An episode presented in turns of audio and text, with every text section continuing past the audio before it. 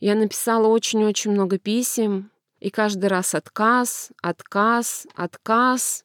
Но был момент, когда было нечего есть. Это так страшно в современном мире. Но я не знаю, это было такое горе. Вообще все тогда перевернулось просто. На что мне сказали, ну будьте готовы, муж, скорее всего, от вас уйдет. Я просыпалась, ревела. Я засыпала, ревела. Наверное, это все, что я могла делать.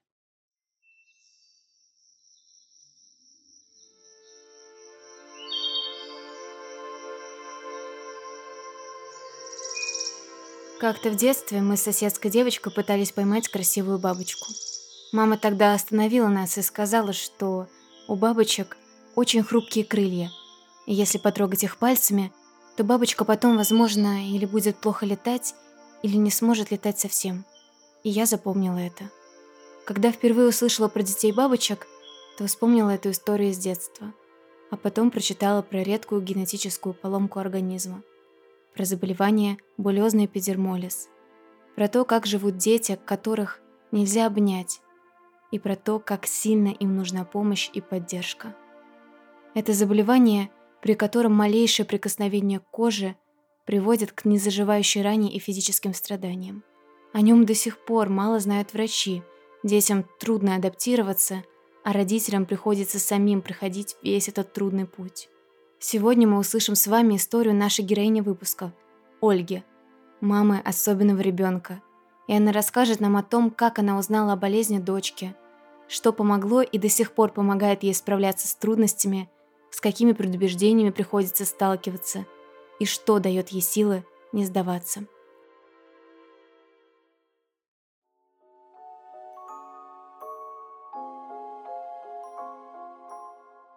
Меня зовут Ира Любина – я руководительница студии «Поток» и соведущая этого подкаста. Чтобы наш подкаст «Храбрые сердцем» услышало как можно больше людей, нам очень нужна ваша помощь и поддержка.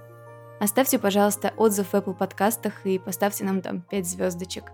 Подпишитесь на подкаст на Яндекс Музыке или оставьте комментарий в приложении CastBox.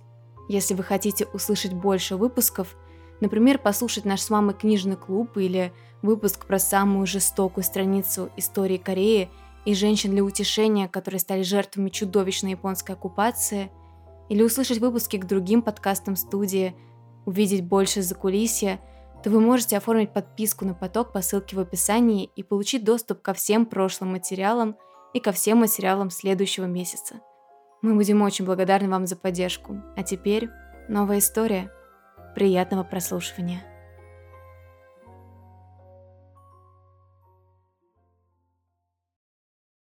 Меня зовут Ольга.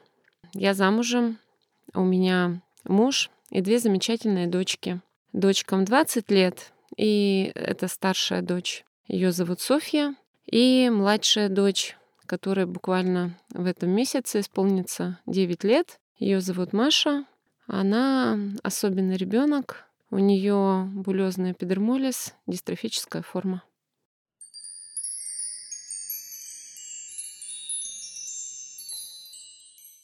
Ольга, расскажите, пожалуйста, когда вы узнали, что у вашего малыша такое заболевание, как быстро вы смогли найти, куда и кому обращаться? Не было ли ощущения, что вы одна со своей такой непростой ситуацией? Маша родилась очень маленькая. Старший ребенок у меня более крупный. Когда Маша появилась на свет, у нее на спине отсутствовал кусочек кожи. Мне сразу показали, сказали, мамочка, обратите внимание, вот здесь э, нет кожи. Я как-то особо не придала этому значения, но думаю, маленькая, ну, может, вот так получилось.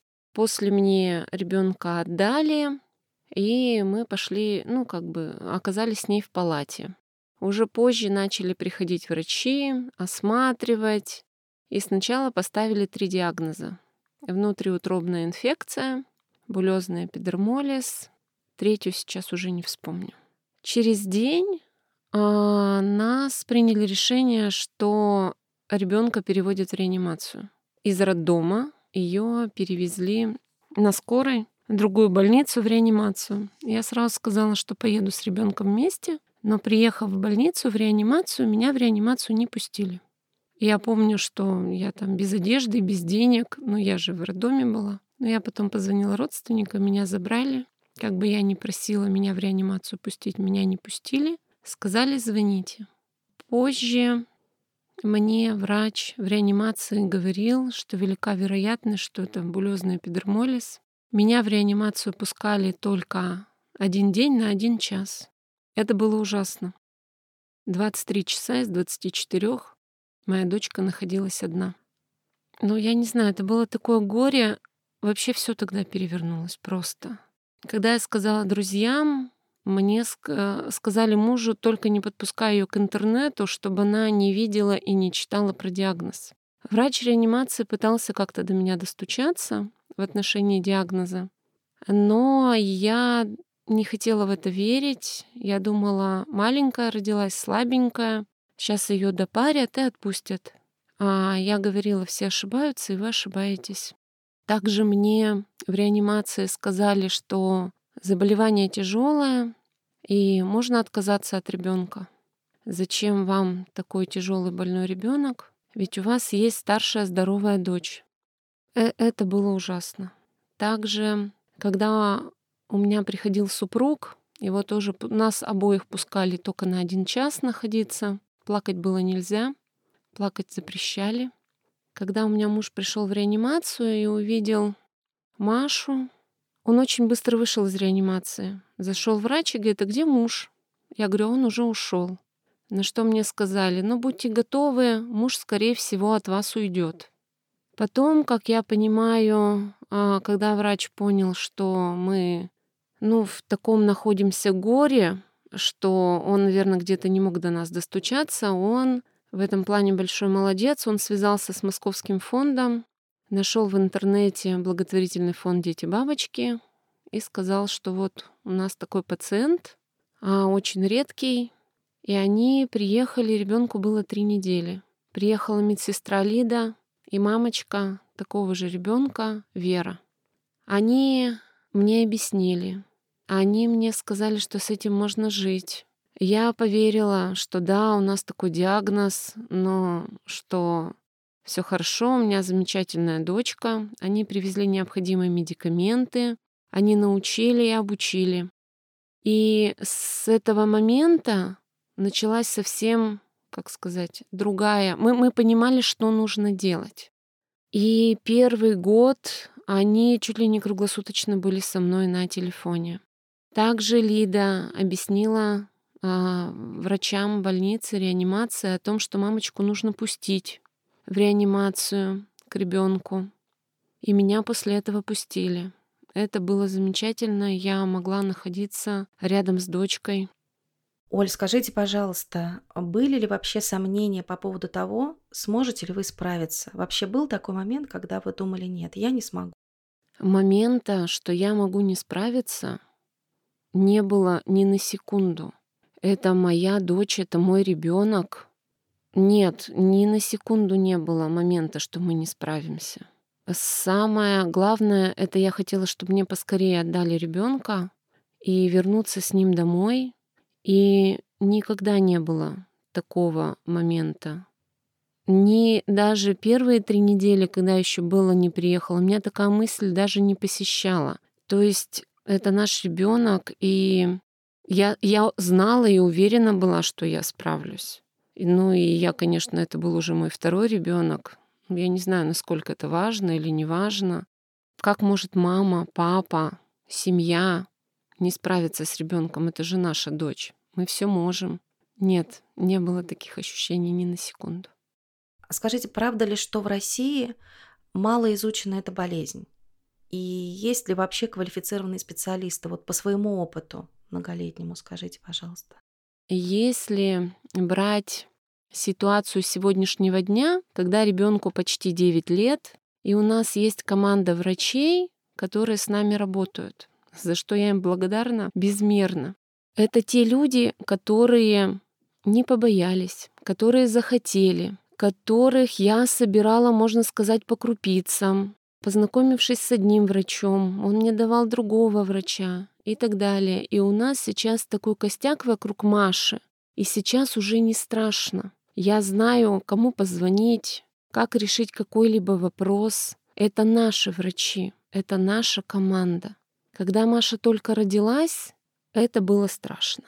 Никто не знает, куда бежать не понимаешь. Врачи были разные. Была очень такая печальная ситуация, когда я пришла к врачу, ну, грубо говоря, для галочки. То есть в определенном возрасте ребенка нужно показать определенному врачу. Я пришла в поликлинику, в карте у ребенка по записи, плановое время. В карте у ребенка был написан диагноз, и было написано, что можно, что нельзя делать с этим ребенком. Очереди не было, то есть я не видела, что там врач был сильно, ну, как бы много было у него пациентов. Мы пришли, и врач начала трогать ребенка не так, как нужно, хватать его. Я говорю, вы что делаете? Хотя ребенок полностью забинтован, прям как мумия, вся в бинтах. Она была очень маленькая. Это было еще до года. В итоге мне сказали, что я неизвестно под каким забором нагуляла и родила своего ребенка, и теперь что-то хочу. В какой-то момент была ситуация, когда я ненавидела всех врачей. Но потом, постепенно, когда мы встретили одного врача, которая готова была и хотела, и делала все, чтобы работать с нашим ребенком, потом второго, третьего, в какой-то момент я пришла к тому, что нет хороших, нет плохих. Есть наш врач и есть не наш врач я перестала где-то обижаться, где-то злиться. Если у нас не получился контакт, ну, значит, просто это не наш человек. Вот. И надо понимать, что те специалисты, которые работают с нами на местах, конечно, им приходится прилагать усилия, узнавать информацию. Да, действительно, заболевание достаточно редкое. Но на сегодняшний день у нас отличная команда специалистов дома, у нас, в регионе, кому я бесконечно благодарна, что вы с нами. Вы сказали, что нельзя было плакать, а почему? Я не знаю почему, но в реанимации сказали, что плакать нельзя. Будете плакать, мы вас выгоним.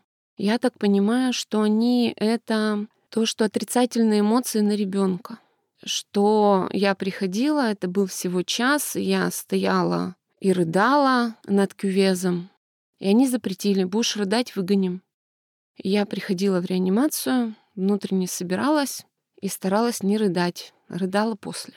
Вообще, первое время я ревела, наверное, круглосуточно. Я просыпалась, ревела, я засыпала, ревела. Наверное, это все, что я могла делать. Муж ходил как тень. А мой одиннадцатилетний ребенок, моя дочка старшая, в этот момент при живых родителях просто их лишилась.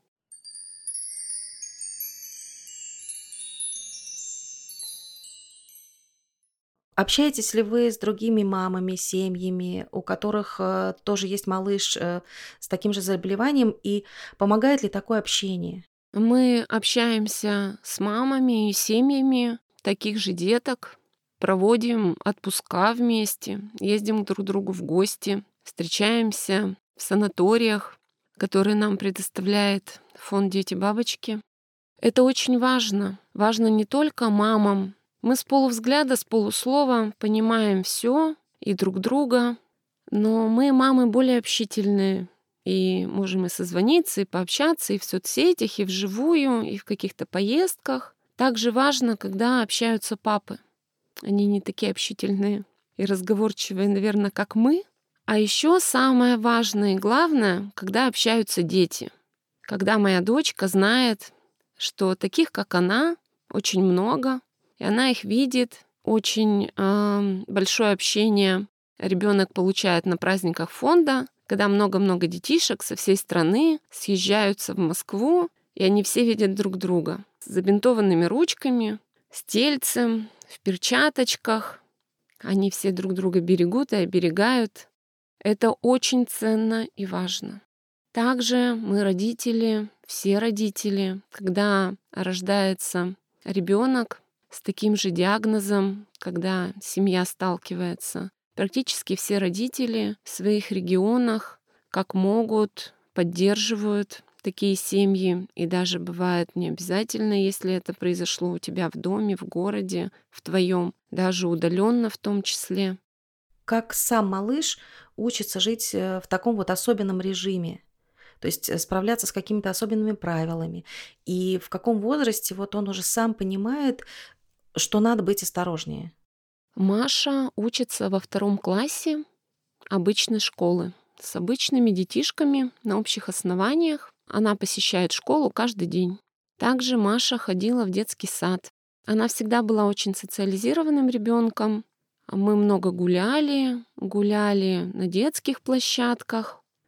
Маша умеет себя беречь, конечно, сейчас. Вот если взять школу, она понимает, что если идет много детей, то она старается немножко отступить, чтобы э, ну, не толкнули, не наступили, бережет себя. Когда, помню, она пришла в детский сад, она передвигалась, можно сказать, вдоль стенок. Она просто вжималась в стену, потому что ну, дома большое пространство и мало людей, да, а в детском саду детишек очень много. Она ходила в обычный детский сад, где 30 детишек. Правда, у Маши был сопровождающий ассистент. И первое время вот это было так, а потом а, мы разработали инструкцию.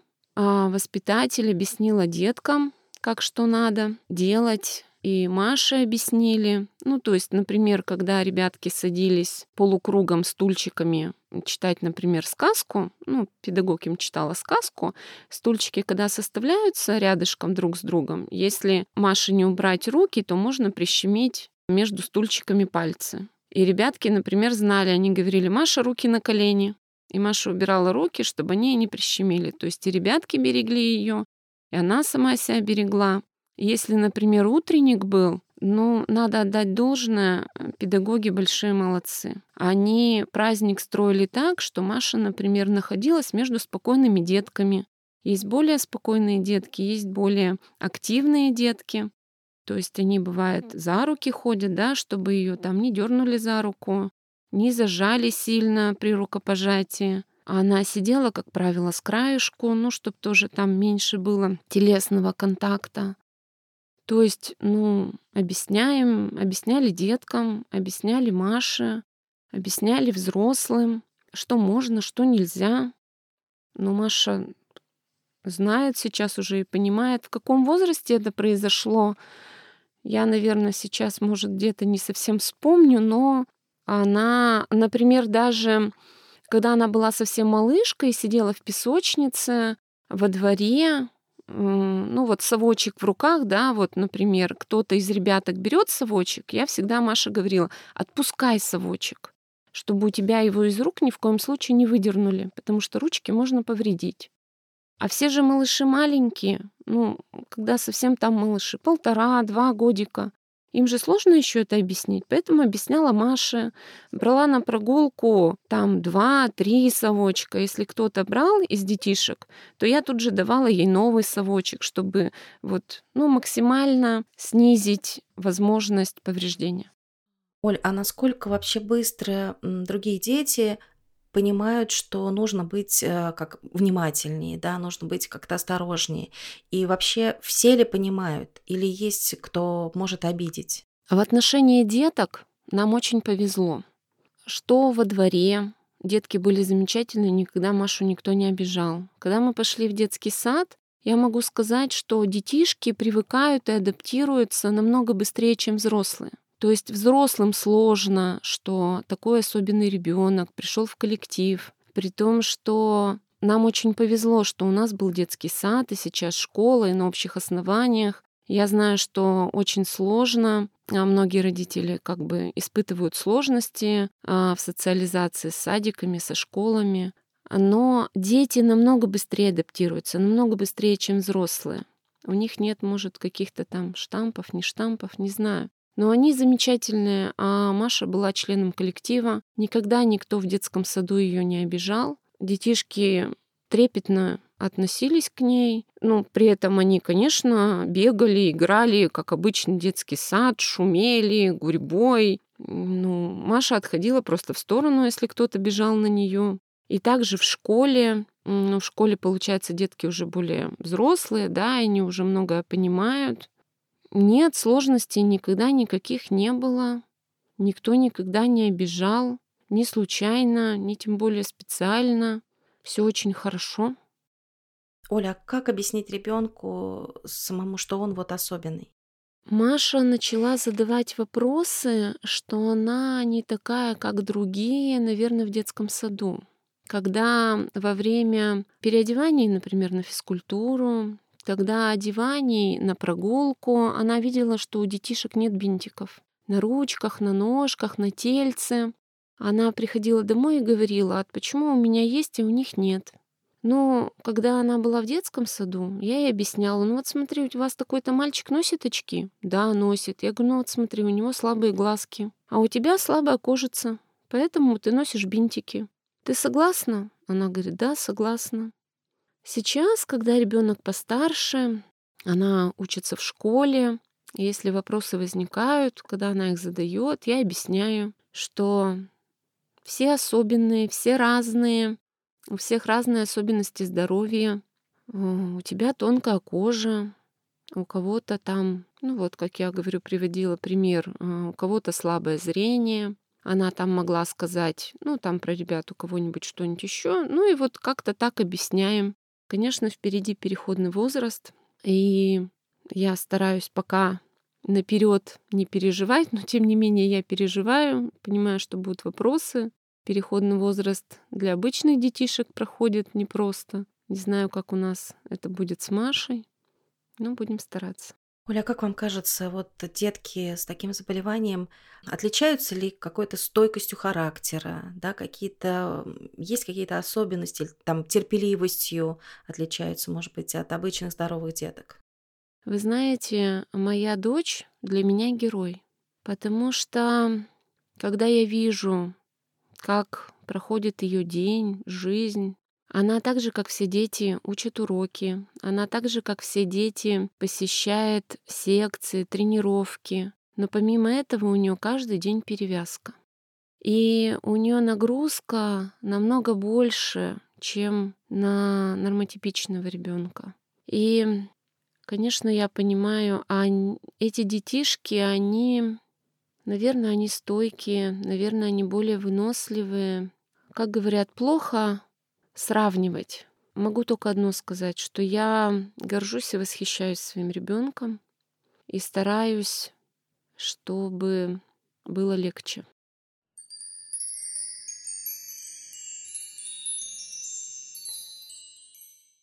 Можно ли иногда позволять делать то, что нельзя из-за заболевания? У Маши Достаточно много запретов, конечно же, в жизни. В частности, в отношении питания. Она на безглютеновой диете. И, конечно, дома мы придерживаемся строгости, но она ребенок, и ей очень хочется вкусняшек. А когда ты живешь в социуме, в классе, среди детей находишься, конечно, очень хочется съесть вот эту вот запретную печеньку, конфетку, все, что вредно и нельзя, но она честно приходит и говорит, мама, я сегодня вот это съела. Или даже дома. Я говорю, Маш, ну вот твои вкусняшки куплены, то, что тебе можно. А это то, что, например, ну там нам можно или там старшему ребенку, хотя мы тоже всей семьей стараемся, как бы уже научились питаться тем же, что можно Маше. Но вот эта вот вкусная запрещенка, она нет-нет да присутствует. То есть, ну как не позволить? Понимаем, что будут последствия, но вот. Стараемся позволять максимально все. И велосипеды, и самокаты, и лыжи, и коньки. Потому что не, про... не попробовав, мы не узнаем, а что оно можно, а что оно нельзя. Пробуем все. Если Маше хочется, значит мы думаем, что нужно сделать, как обезопасить, где побольше забинтовать, где правильнее одеть, но чтобы ребенок развивался и жил обычной жизнью, насколько это возможно, имел обычное беззаботное детство, как у всех детишек. Все пробуем. Иногда закрыв глаза, потому что страшно, но пробуем, делаем, разрешаем. Оль, скажите, пожалуйста, есть ли время на себя? И вообще, что помогает справляться с усталостью, когда она есть? Там, с моральной усталостью? У меня семья, они большие молодцы. Они мне Может, конечно, это и не сразу все пришло, но они мне дают возможность. А дают возможность, э, чтобы я уделила время себе. Проводим время с семьей.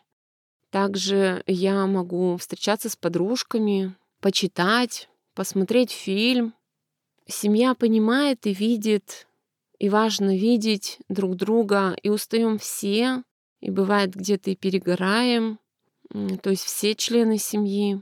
А я работающая мама, и, ну, так как я работаю, у меня нет права плохо выглядеть или не уделять время себе. Тем более у меня две девочки. Вообще у меня старшая дочка большая молодец. Она умница, красавица. Ну, не, конечно, обе красавицы, но просто ей 20 лет, и в 20 лет же все важно. И она много времени и очень щепетильно относится к своей внешности. И, конечно, делает замечания мне, что мама, обрати внимание, вот так нельзя, давай вот так. Вот надо вот...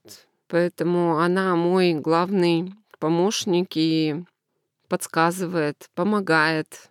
Поэтому семья у меня, они большие молодцы. Благодаря им у меня есть время и возможности. Оль, а приходится ли обращаться к благотворительности, чтобы решать проблемы с лечением и с медикаментами? И вообще готовы ли люди помогать? Вот прям чувствуете ли поддержку? У нас колоссальная поддержка. Вы задавали вопрос о том, что были ли у меня сомнения, что я не справлюсь. Сомнений не было. Но когда за твоей спиной огромный, надежный тыл, из того, кто тебя поддерживает словом, делом, это так вдохновляет, и ты понимаешь, что тебе столько людей готовы помочь, у тебя просто нет права даже ни на минуту сдаться, опустить руки, где-то раскиснуть, расслабиться. Первое время было очень тяжело, безумно. Было так тяжело и так страшно, когда мы не понимали, где купить медикаменты, на что купить медикаменты. Когда родилась Маша, муж неплохо зарабатывал, у меня были максимальные декретные, но был момент, когда было нечего есть. Это так страшно в современном мире. Я помню то чувство, когда я понимаю, что сейчас придет муж с работы, придет ребенок из школы. И реально вот нечего. Поддерживали все, бабушки, продуктами, они готовили что-то, приносили. Коллеги собирали средства, когда узнали.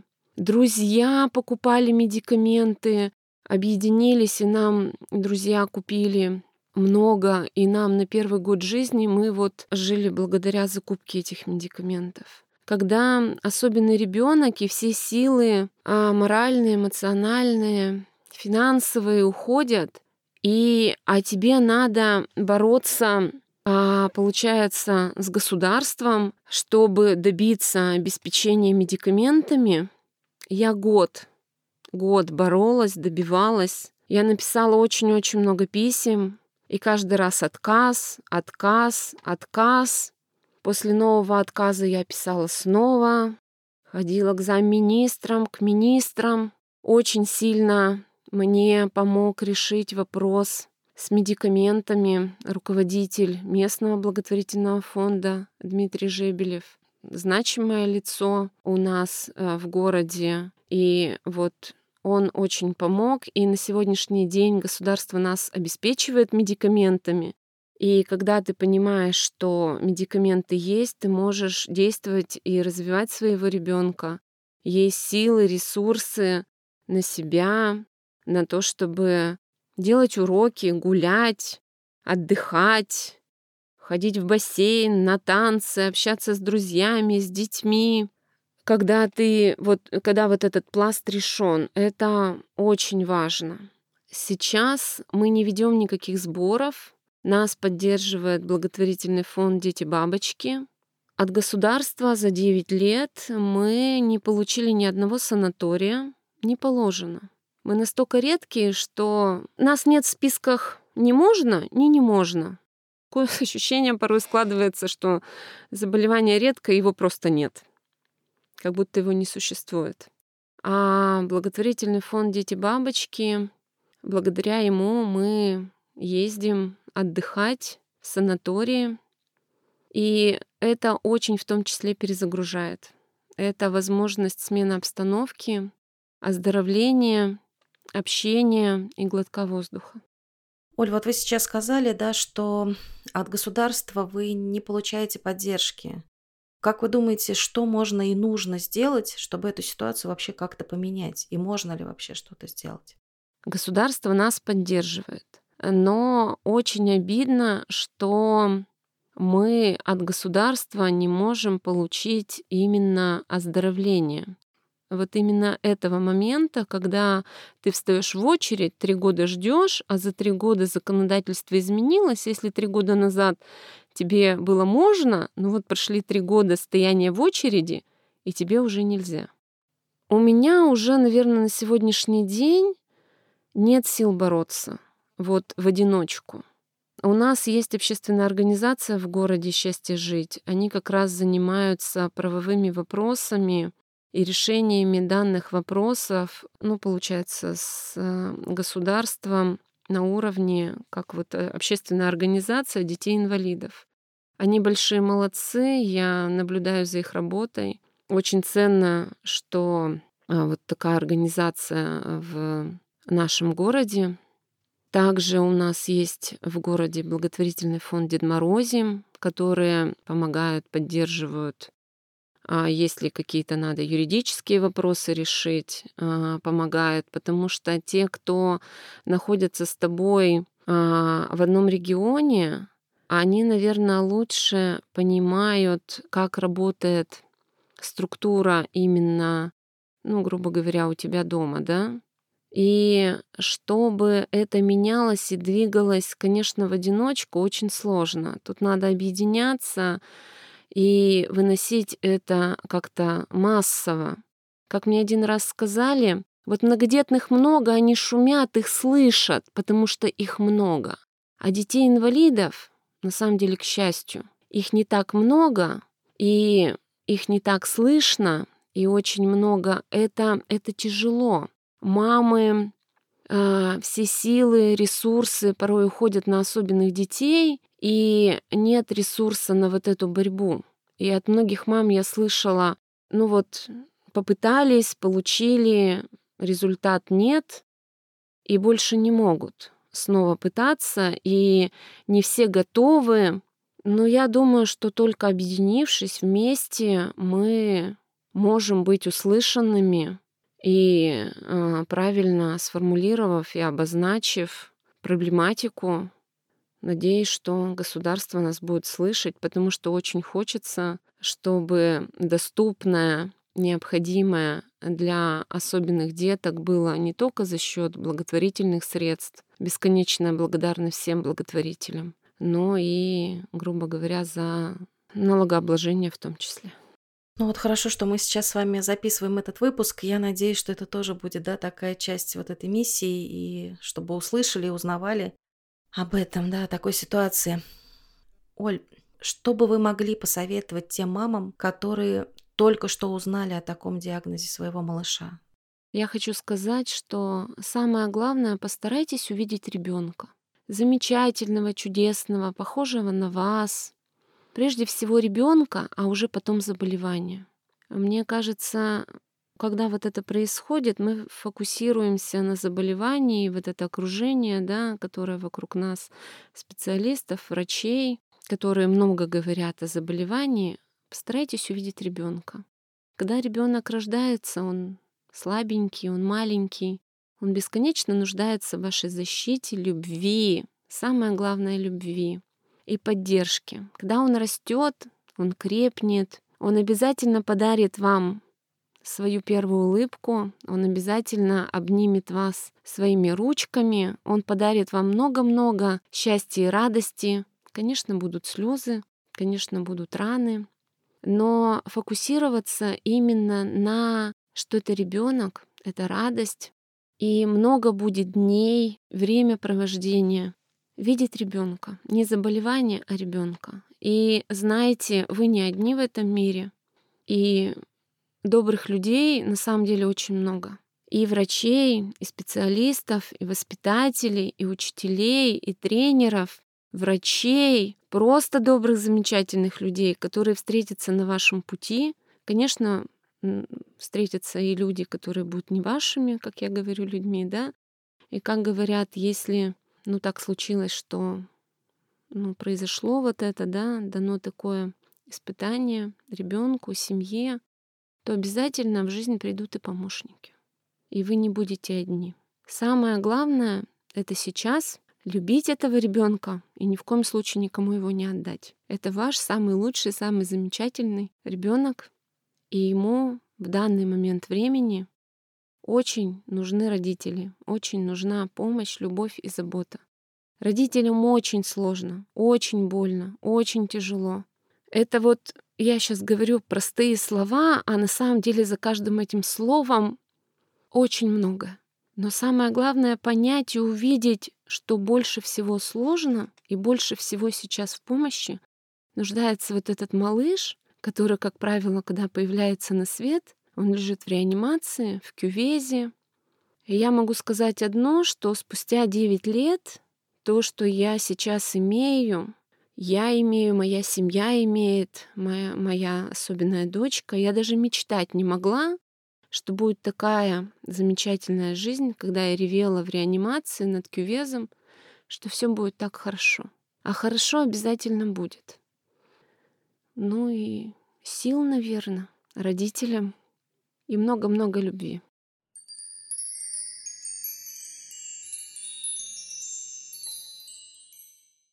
Есть ли, можете назвать каких-то женщин, которые вас восхищают или э, вдохновляют на что-то? Есть ли вообще такие люди? Я, наверное, назову Алену Куратову. Она меня восхищает и вдохновляет. И видя то, что она делает, это настолько вот не страшно, что она есть в нашей жизни, и вся ее команда. Не буду перечислять сейчас фамилии, дабы никого не забыть. Команда «Я вас всех люблю и помню». Также я хочу отметить Сухоставскую Ольгу Юрьевну. Это врач, хирург, заведующий отделением детской клинической больницы города Перми.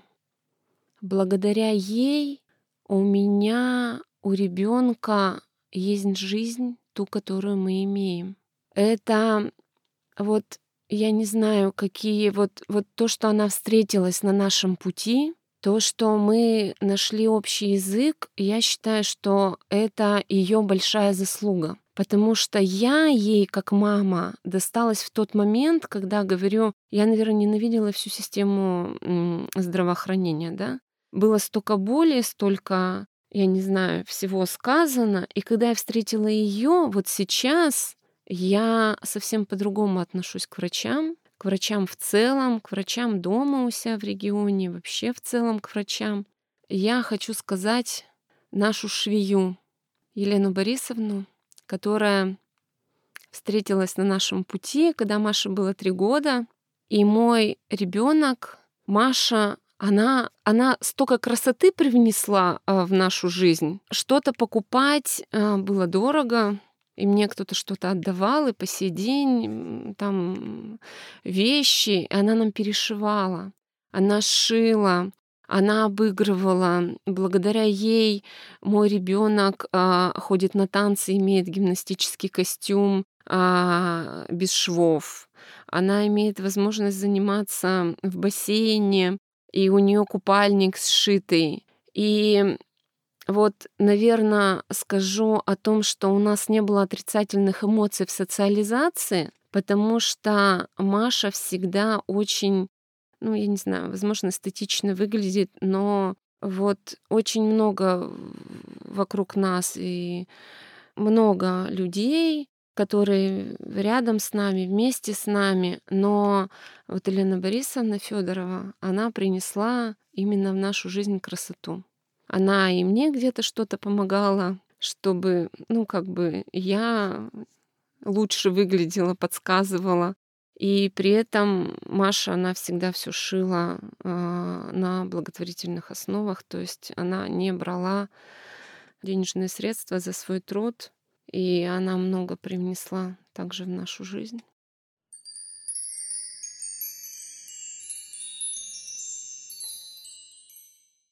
Оль, спасибо вам большое за за беседу, за разговор, за рассказ и за такие какие-то важные слова, которые вы сегодня сказали. Я не знаю, очень хочется пожелать и вам, и Маше, и всем вашим замечательным близким, которые все-таки, я так понимаю, что очень вам поддерживают. Я думаю, что вам с ними очень повезло.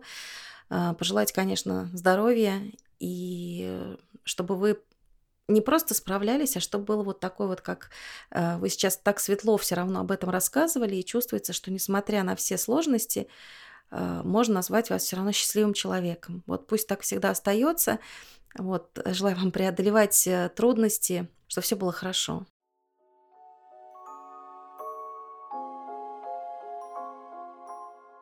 Спасибо, что послушали этот выпуск. Напоминаю, что вы можете поддержать наш подкаст – поделиться любимым выпуском в социальных сетях и отметить меня или студию, оставить отзыв на любой платформе или пообщаться с нами лично. Может быть, даже принять участие в озвучке выпусков, став подписчиком потока. До встречи и до новой истории. Пока.